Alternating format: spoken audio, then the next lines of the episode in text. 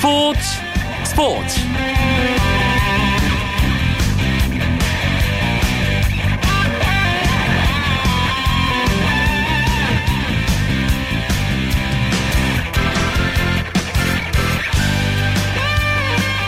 안녕하십니까. 금요일 밤 스포츠 아나운서 이광용입니다. 대한민국 남자 축구대표팀이 2015 동아시안컵이 열리는 중국 우한에 입성했습니다. 우리 축구대표팀은 지난 2003년과 2008년 이후 7년 만에 세 번째 우승을 노리고 있는데요. 국가대표팀의 슈틸리케 감독은 의욕이 너무 앞서서 경기에 흥분하지 않도록 선수들을 잘 컨트롤하겠다며 신중한 태도를 보였습니다. 금요일 밤에 재미있는 국내 축구 이야기, 축구장 가는 길 시간, 이번 주말로 다가온 동아시안컵 경기들 전망해 보겠습니다. 오늘 열린 KBO 리그 경기 상황과 주요 스포츠 소식 정리하면서 금요일 밤 스포츠 힘차게 출발합니다.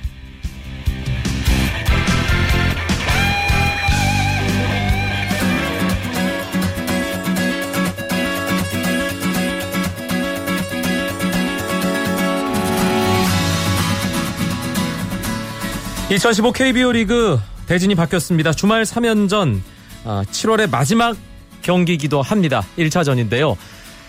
잠실 삼성과 두산이 만나서 삼성이 점수를 많이 냈습니다. 11대2로 삼성이 9점을 앞선 채 9회 초공격 진행하고 있습니다. 삼성은 오늘 홈런 1개도 기록하지 못했지만 두산 투수들을 상대로 11점을 뽑았습니다. 삼성 선발은 장원삼 선수였는데요. 7이닝 1실점, 승리를 눈앞에 두고 있습니다. 두산은 선발인 진야곱 선수가 2와 3분의 1이닝, 안타 8개, 볼넷 2개, 무려 7실점하면서 이대로 경기가 끝난다면 패전 투수가 됩니다. 두산이 오늘 박건우 선수 8회 솔로 홈런 기록했습니다. 장원삼 선수가 오늘 경기에서 탈삼진 5개 기록하면서 1000탈삼진 기록을 세웠는데요. KBO 24번째 기록입니다. 오늘 삼성 선수들 선발 전원 안타 기록했습니다. 이번 시즌 11번째인데요.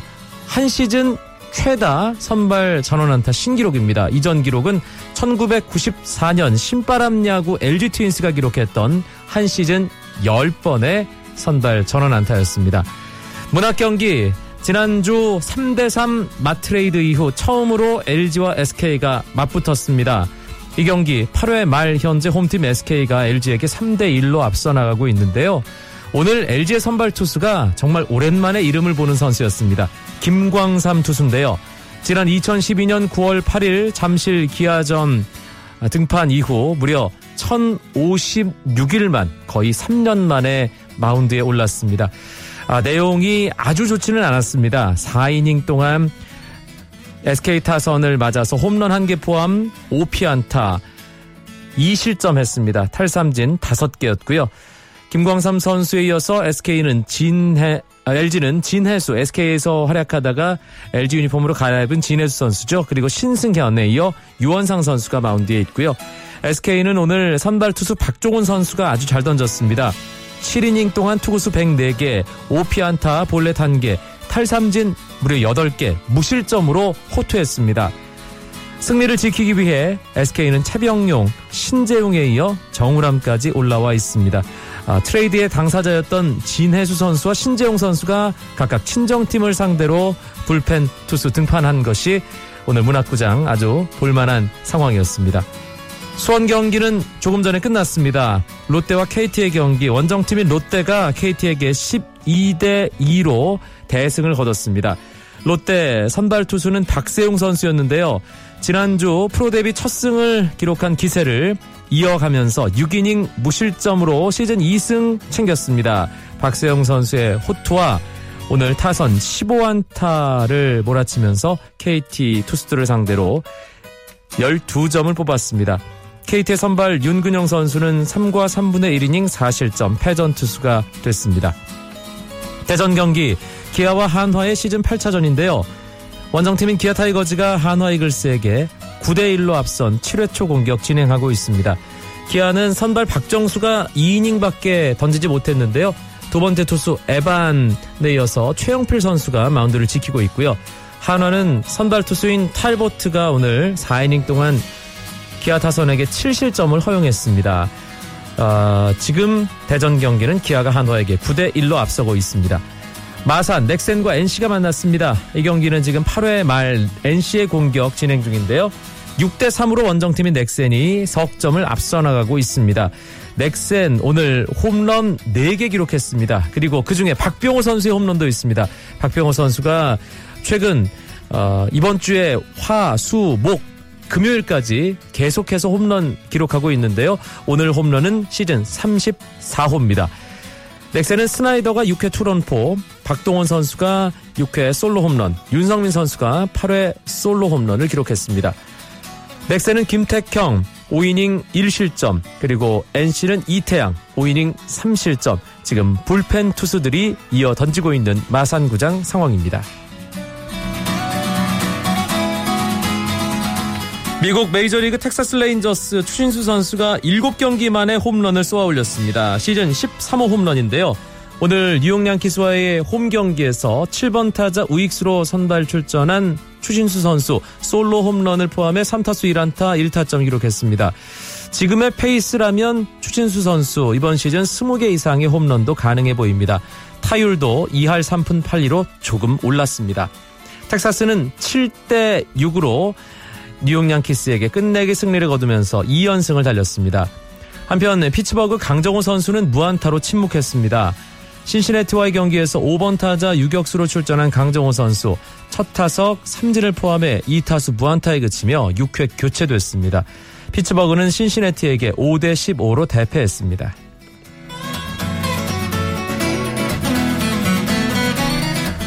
잉글랜드 2부 리그 챔피언십에서 뛰었던 김보경 선수가 워크퍼밋 노동허가증을 받지 못해 2부 리그 블랙번 로버스 입단이 좌절됐습니다. 김보경 선수는 블랙번과 입단에 합의하고 팀 훈련에도 참가하고 있는 상황이었는데요. 자국 선수 보호를 위해 FIFA 랭킹 50위 이내의 국가대표로 최근 2년간 A매치에 75% 이상을 소화해야 한다는 잉글랜드 리그의 워크퍼밋 발급 조건 강화 때문에 김보경 선수가 희생양이 되고 말았습니다. 위건 어슬레틱에서 활약하다 팀이 3부 리그로 강등되면서 새 둥지를 찾아온 김보경 선수는 블랙번 입단에 실패하면서 소속팀을 찾기가 더 어려워지고 말았습니다.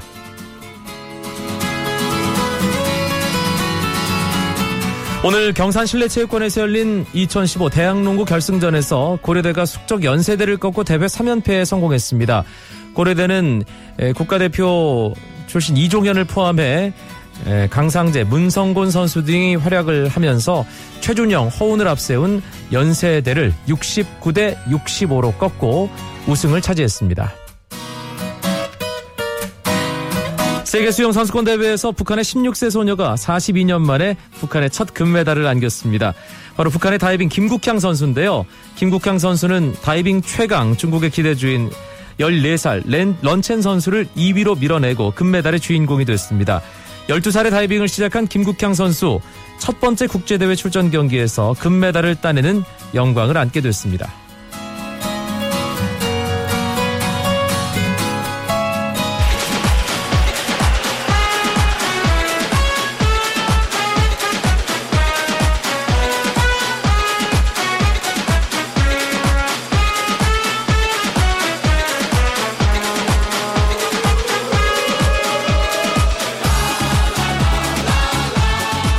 현장을 열심히 누비는 축구 기자들과 함께하는 시간입니다. 생생한 국내 축구 이야기 금요일 밤 축구장 가는 길, 오늘은 월간 포포투의 배진경 기자와 함께하겠습니다. 어서 오세요. 네, 안녕하세요.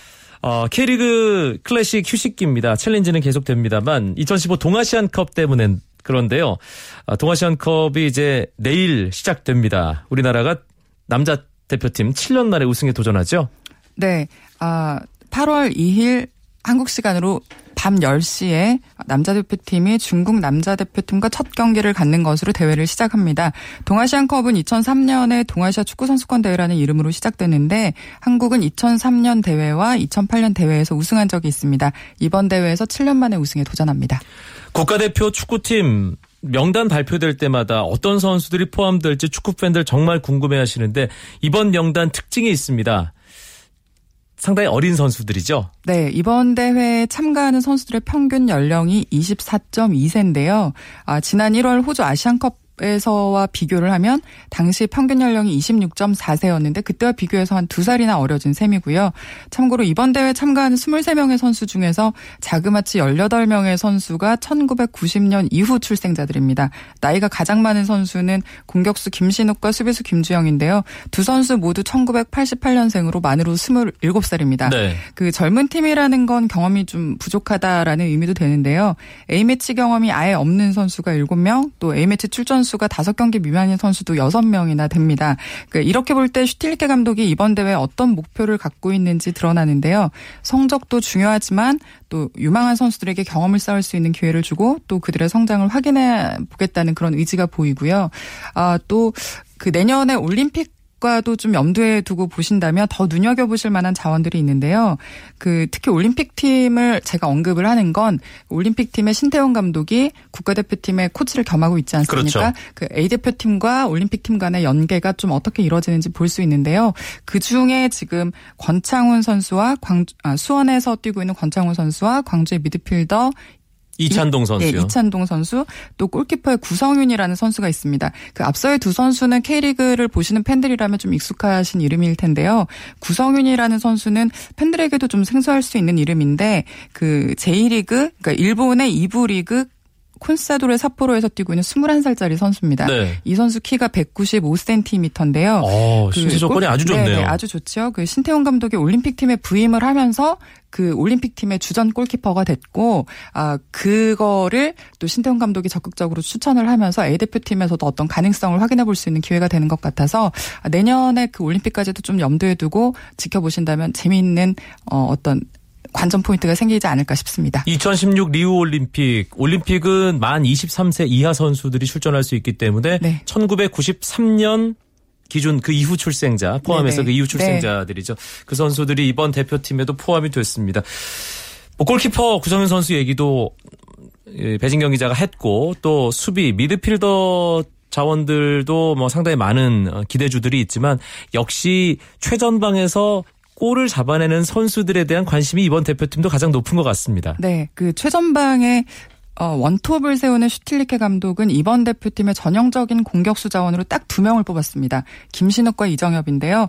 그 밖에 김승대라던가 이종호, 이용재 같은 선수들도 최전방과 2선에서 왔다 갔다 할 수 있는 선수들이긴 합니다만 슈틸리케 감독은 일단 이 선수들을 미드필더 자원, 그러니까 2선에서 지원을 해줄 수 있는 자원으로 분류를 한 상태거든요. 이용재 선수도 미드필더로 네네, 분류가 되어 있더라고요. 네, 제가 6경기를 봤는데 측면 사이드 쪽에서 지원하는 어떤 움직임을 더 많이 보였습니다.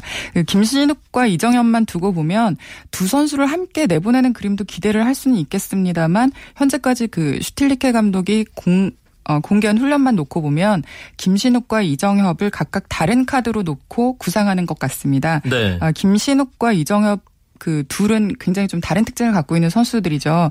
김신욱은 장신을 이용한 고공 플레이와 문전에서의 결정력, 또 이정협은 활동 반경이 넓은 선수고 또 문전으로 쇄도하는 빠른 움직임이 좀 돋보이는 선수입니다. 그러니까 상대나 상황에 따라서 선수를 다르게 활용을 할 텐데 어떤 선수를 세워서 또 어떤 조합을 세우고 어떻게 연계 플레이를 할지를 좀 더 눈여겨보시면 재밌을 것 같습니다. 취재진에게 훈련 공개를 했고요. 또 연습 경기도 있었습니다. K리그 챌린지의 강팀이죠. 서울 이랜드FC와의 연습 경기 지켜본 결과 어떤 느낌 받았나요? 배진경 기자. 제가 이틀 전이죠. 파주에서 이제 대표팀이 소집을 하고 처음으로 실전을 치른 게 바로 서울 이랜드와의 경기였는데요. 당연히 실전의 첫 경기였고 또 새로 합류한 선수들이 많았기 때문에 조직력이나 경기력에서 완성도가 사실 높다고 볼 수는 없었습니다. 다만 눈여겨볼 만한 포인트가 있었는데요. 앞에서도 말씀드렸던 공격 쪽에서의 조합입니다. 이날 경기가 30분씩 3쿼터로 진행이 됐는데 이 각 쿼터마다 선수의 라인업과 포메이션이 다 달랐습니다. 네. 1쿼터에서는 김신욱 선수를 최전방 꼭지점으로 세우고 좌우에 이종호와 이용재가 서는 4-3-3 포메이션, 또 2쿼터에서는 이정협을 최전방에 두고 바로 아래에 김승대, 또 좌우 날개로 이종호와 이재성을 세우는 4-2-3-1 포메이션을 활용을 했는데요. 당연히 움직임이 달랐죠. 근데 골은 2쿼터에서 났고요. 김승대와 이정협, 그리고 이종호, 이재성의 연계 플레이와 역동성, 또 다양한 폭넓은 움직임, 다양한 루트를 활용한 공격적인 움직임이 좀 더 돋보였고요. 슈틸리케 감독은 경기 후에 1쿼터보다는 2쿼터에 좀 더 만족스럽다는 어떤 평가를 보였습니다. 네. 역시 이정협 선수가 슈틸리케 감독이랑 궁합이 상당히 잘 맞는 것 같네요. 예. 그리고 김신욱 선수의 경우는 워낙에 타점이 높기 때문에 2m에 육박하는 키잖아요. 그렇기 때문에 세트피스 상황에서 김신욱 선수의 그 제공권을 이용하는 연습도 상당히 많이 했다면서요. 네, 뭐 제가 앞서서 이정협 선수가 뛰었던 2쿼터가 더 높은 평가를 받았다고 말씀을 드렸습니다만 슈틸리케 감독은 김신욱 선수의 강점을 이용한 플레이도 그 강점을 이용한 공격적인 작업도 굉장히 포기를 하지 않고 있는 분위기입니다. 김신욱 선수에 대해서는 문전 중앙에 있을 때 가장 위협적인 선수라고 평가를 했는데요. 전형적인 타깃형 공격수죠. 그러니까 문전에서 상대와 거친 몸싸움을 버텨주면서 직접 골을 넣거나 또 주위 동료들에게 볼을 떨궈주는 그런 역할을 기대를 하고 있고요. 당연히 김신욱 선수의 머리를 노리는 크로스라든가 또 세트피스를 활용한 어떤 그런 움직임들을 계속해서 연습을 하고 있었고요. 훈련 장면에서 코너킥을 김신욱이 헤딩골로 굉장히 좀 정확하게 넣었던 장면이 있는데 그 부분을 보고 또 슈틸리케 감독이 바로 이런 장면을 위해서 김신욱이 굉장히 중요한 선수다라는 말을 했었거든요. 그러니까 세트피스가 팀이 어려운 상황일 때 득점 확률을 높여줄 수 있는 방법이기도 하고 이번에 대회가 치러지는 중국 우한이 굉장히 덥고 습하기로 유명한 지역입니다. 이런 날씨에는 아무래도 체력이나 집중력이 떨어질 수밖에 없는데 그럴 때 좀 효과적으로 득점을 기대할 수 있는 방법 중에 또 하나가 될 것이기 때문에 김신욱 선수를 활용한 그런 작업들을 기대를 하고 있는 분위기입니다. 네. 우한 날씨가 어떻습니까? 라고 제가 좀 잘 아는 분에게 물어봤더니 요즘 한국 날씨는 아무것도 아닙니다. 라고 대답을 하더라고요. 어느 정도로 더울지 또 그 부분이 선수들 경기력에도 영향을 줄 테니까요. 네네. 예. 수비 조직도 상당히 중요합니다. 그런데 이번에 발을 맞추게 될 수비 선수들 뭔가 좀 새로운 조합이기 때문에 어떻게 보면 실전에서 시험대에 오르게 되는 셈이죠. 네, 그렇다고 볼 수는 있는데 그래도 중심이 되는 중앙 수비수들 같은 경우는 2012년 올림픽이라든가 올 초 아시안컵에서 그래도 꾸준히 뭐 딱 이렇게 어떤 조합이라고 말을 하기는 어렵지만 그래도 계속해서 훈련이나 경기들을 통해서 호흡을 꾸준히 맞춰왔던 멤버들이고요. 연습 경기나 이게 훈련에서 어떤 선수들이 배치가 됐는지도 소개를 좀 해주시죠. 일단은 김영권 선수와 김주영 선수가 어떤 중심을 잡아주는 역할을 하고 있고요. 네. 센터백 자원이긴 합니다만 미드필더도 볼 수 있는 장현수 선수가 수비라인 앞에서 좀 왔다 갔다 하는 움직임들을 보여주고 있습니다. 슈틸리케 감독이 장현수 선수를 그렇게 많이 활용을 하네요. 네, 그러니까 아무래도 또 재밌는 거는 지금 제가 말씀드린 김영권 선수, 김주영 선수, 장현수 선수가 다 중국에서 뛰고 있는 선수들입니다. 그렇죠. 그래서 중국이라는 무대에 대한 적응도 있거니와 또 어떤 중국 팬들의 어떤 응원 열기라든가 압박감에서 당황하지 않고 팀을 전체적으로 좀 통제할 수 있는 역할을 이 선수들한테 기대를 하는 모습이고요. 바뀐 쪽이라고 하면 좌우 측면 수비라고 할 수 있겠는데요.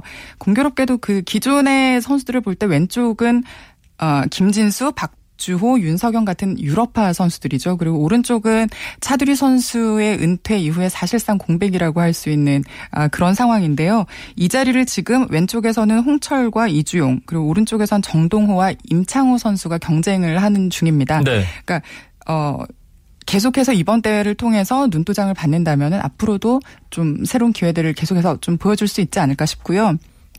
아무래도 A매치 경험도 적고 중앙 수비수들과 호흡을 맞춘 기회도 많지 않았기 때문에 다소 좀 불안 요소가 되기는 합니다만 짧은 시간 동안 얼마나 좀 조직적인 모습을 보여줄 수 있을지 그 부분을 좀 더 주의 깊게 보시면 좋을 것 같습니다.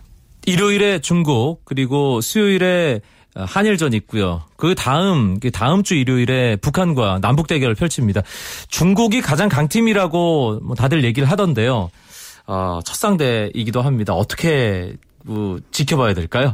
아, 일단 상대의 전력부터 보면 중국이 역대 대표팀 중에서 최강이라고 할 만한 전력으로 나서는 팀입니다. 그렇군요. 예, 선수 전원이 자국 리그인 슈퍼리그 선수들로 구성되어 있고요. 그 슈퍼리그가 최근에 엄청난 투자를 통해서 성장을 거듭하고 있는데 대표팀도 자국 리그와 함께 성장을 하는 분위기입니다. 우리가 그 중국 대표팀의 최근 경기를 본 게 지난 1월 아시안컵일 텐데요. 당시에도 조별리그에서 중국이 3전 전승으로 조별리그를 통과했던 그 어떤 좋은 경기력을 보였던 적이 있고 당시에 뛰었던 대표팀 선수 대부분이 이번 대회에 또 나섭니다. 네.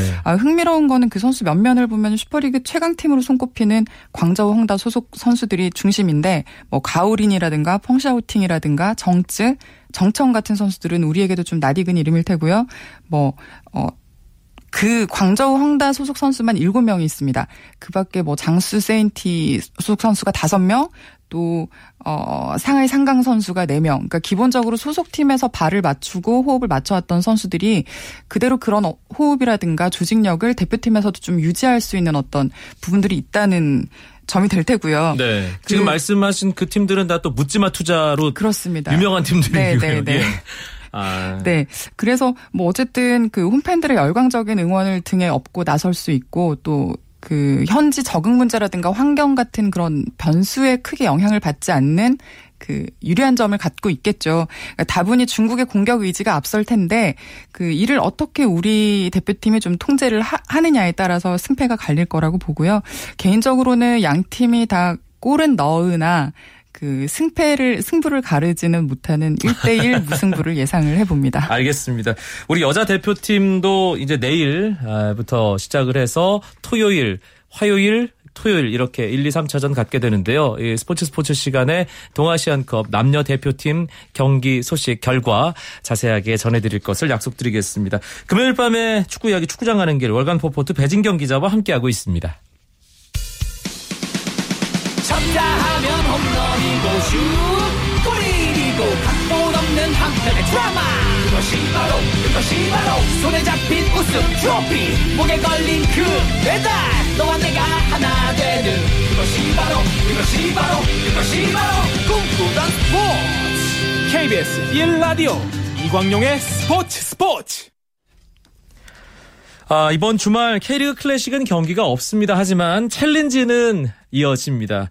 프로축구 2부 리그 K리그 챌린지 리그 판도 짚어보는 시간 갖겠습니다. 일단 현재 순위 먼저 알려주시죠. 배진경 기자. 네. 21라운드를 소화한 현재 상주 상무가 승점 43점. 득실차에서 플러스 21의 압도적인 강세로 선두 독주체제를 꾸렸고요. 2위 싸움이 치열합니다. 대구FC가 승점 37점으로 2위, 서울 이랜드가 한 경기를 덜 치른 상태에서 승점 35점으로 3위에 올라있고요.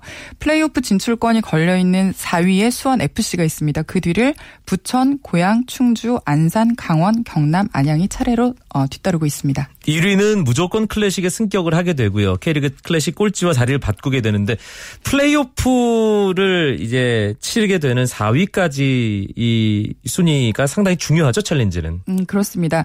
4위에 있는 수원이 승점 30점인데요. 꼴찌팀 안양이 승점 21로 이 승점차가 9점밖에 나지 않는 상황입니다. 그러니까 5위 부천과 6위 고양이 나란히 승점 27점인데 한 경기 결과에 따라서 4위 수원과 자리를 맞바꿀 수도 있고 물론 그 뒤를 잇고 있는 뭐 충주나 안산도 두 경기 내에 자리가 뒤바뀔 수 있는 처지여서 앞으로 4위권 싸움이 좀 더 치열하게 벌어질 것 같습니다. 배진경 기자가 조금 전에 얘기한 대로 이 꼴찌인 안양과 플레이오프 진출 가능성이 있는 수원FC와의 승점차가 얼마 나지 않기 때문에 챌린지는 그만큼 전력이 평준화됐다. 이렇게 말씀드릴 수 있을 것 같습니다. 이번 여름 이적 시장에 챌린지와 관련된 뉴스가 조금 있었어요. 특히 수원FC의 CC라는 선수가 영입이 됐는데 진짜 CC가 맞느냐. 축구 팬들 사이에 엄청난 화제가 됐었죠. 네, 스페인에서 연령별 청소년 대표팀을 두루 거친 유망주로 그 프리메라 리가에서도 뛰었던 경력이 있는 공격수입니다. 프리메라 리가에서 K리그로 직행하는 것만도 흥미로운 이슈인데 클래식이 아닌 그 챌린지 팀의 수원 FC로 이적해서 더 화제였습니다. 아, 이 선수 경력을 잠깐만 보면요. 스페인 바르셀로나 유소년팀에서 성장을 해서 우리로 따지면 2군 개념인데요. 발렌시아 B팀에서 이제 프로에 데뷔를 하고요. 당시 나이가 17살이었습니다. 이후에 뭐 에르클레스라든가 바야돌리드, 레크레아티보, 오사수나 같은 그 스페인 1, 2부 클럽을 두루 경험을 했고요. 스페인 청소년 대표팀에서는 16세, 17세, 19세, 21세 이하 대표팀을 거친 유망주로 평가를 받았던 그 화려한 경력을 갖고 있는 선수입니다. 네. 왜 왔을까요? 그게 사실은 가장 궁금한 부분인데요. 아, 이게 낭만적으로 말씀을 드리면 뭐 아시아에서 새로운 기회를 뭐 노려보겠다라고 말씀을 드릴 수 있겠지만 그 속사정을 보면 남유럽의 경제 불황 여파라고도 볼 수 있겠는데요. 네. 그 스페인이 사실 우리에게 익숙한 팀은 뭐 레알 마드리드라든가 FC 바르셀로나 같은 굉장히 좀 세계적으로 유명한 팀이잖아요. 뭐 천문학적인 몸값을 또 막 지불을 하고 선수들을 모으는 팀들이지만 사실 또 내부를 들여다보면 재정 상황이 좀 불안정합니다. 그러니까 1부 리그 중하위권만 해도 존립이 좀 위태로울 정도의 그런 팀들이 많고요. 실제로 파산 선언하고 네네. 회생 절차 밟는 팀들도 많이 있고요. 네, 예. 팀이 있고 또 어떤 클럽에서는 급여도 좀 체불이 되거나 그런 경우가 다반사고 또 그 스페인 선수들이 적잖게 진출했던 무대가 그리스인데요. 아시다시피 지금 또 그리스가 경제 불황으로 하필이면 또 간대가 그리스군요. 네, 그러니까 좀 진로가 예. 막혀 있고 이러다 보니 새로운 기회를 찾고 있고 그중에 또 굉장히 최근에 떠오르는 무대가 중국을 필두로 한 그 아시아 무대가 되겠고요. K리그에서 좀 기량을 검증을 받고 뭐 중국으로 간다던가 아니면 K리그의 또 다른 좋은 클럽으로 갈 수 있는 기회를 노려보는 그런 어떤 계산이 있다고 볼 수 있겠습니다. K리그 챌린지도 경기력이 많이 올라왔기 때문에 특히 지난해 대전의 우승을 이끌었던 아드리아노 선수 같은 경우는 올해도 대전에서 잘하다가 FC 서울로 옮겨갔잖아요. 네. CC가 뭐 그런 어떤 전철을 또 밟는 것을 염두에 두고 꿈을 꾸면서 뭐 입성했다는 생각도 들고요. 네네. 그래서 뭐 사실 그게 클럽 입장에서도 나쁘지 않은 게 대전 같은 경우는 아드리아노 덕분에 클래식으로 승격을 하고 또 그러니까 그래서 새로운 어떤 그 팀의 역사를 또 새로 쓰는 어떤 기회를 만들었고요. 네. 수원FC 같은 경우도 또 이렇게 검증된 외국인 선수를 쓰기가 쉽지 않은 상황인데 그 연봉을 좀 많이 포기를 하는 선에서 이적료 없이 선수를 데리고 와서 이 선수가 팀 전력에 보탬이 된다면 수원 입장에선 더할 나위가 없고 선수 입장에서도 깎고 온 만큼 떠날 때도 좀 부담 없이 떠날 수 있는 환경이 되기 때문에 네.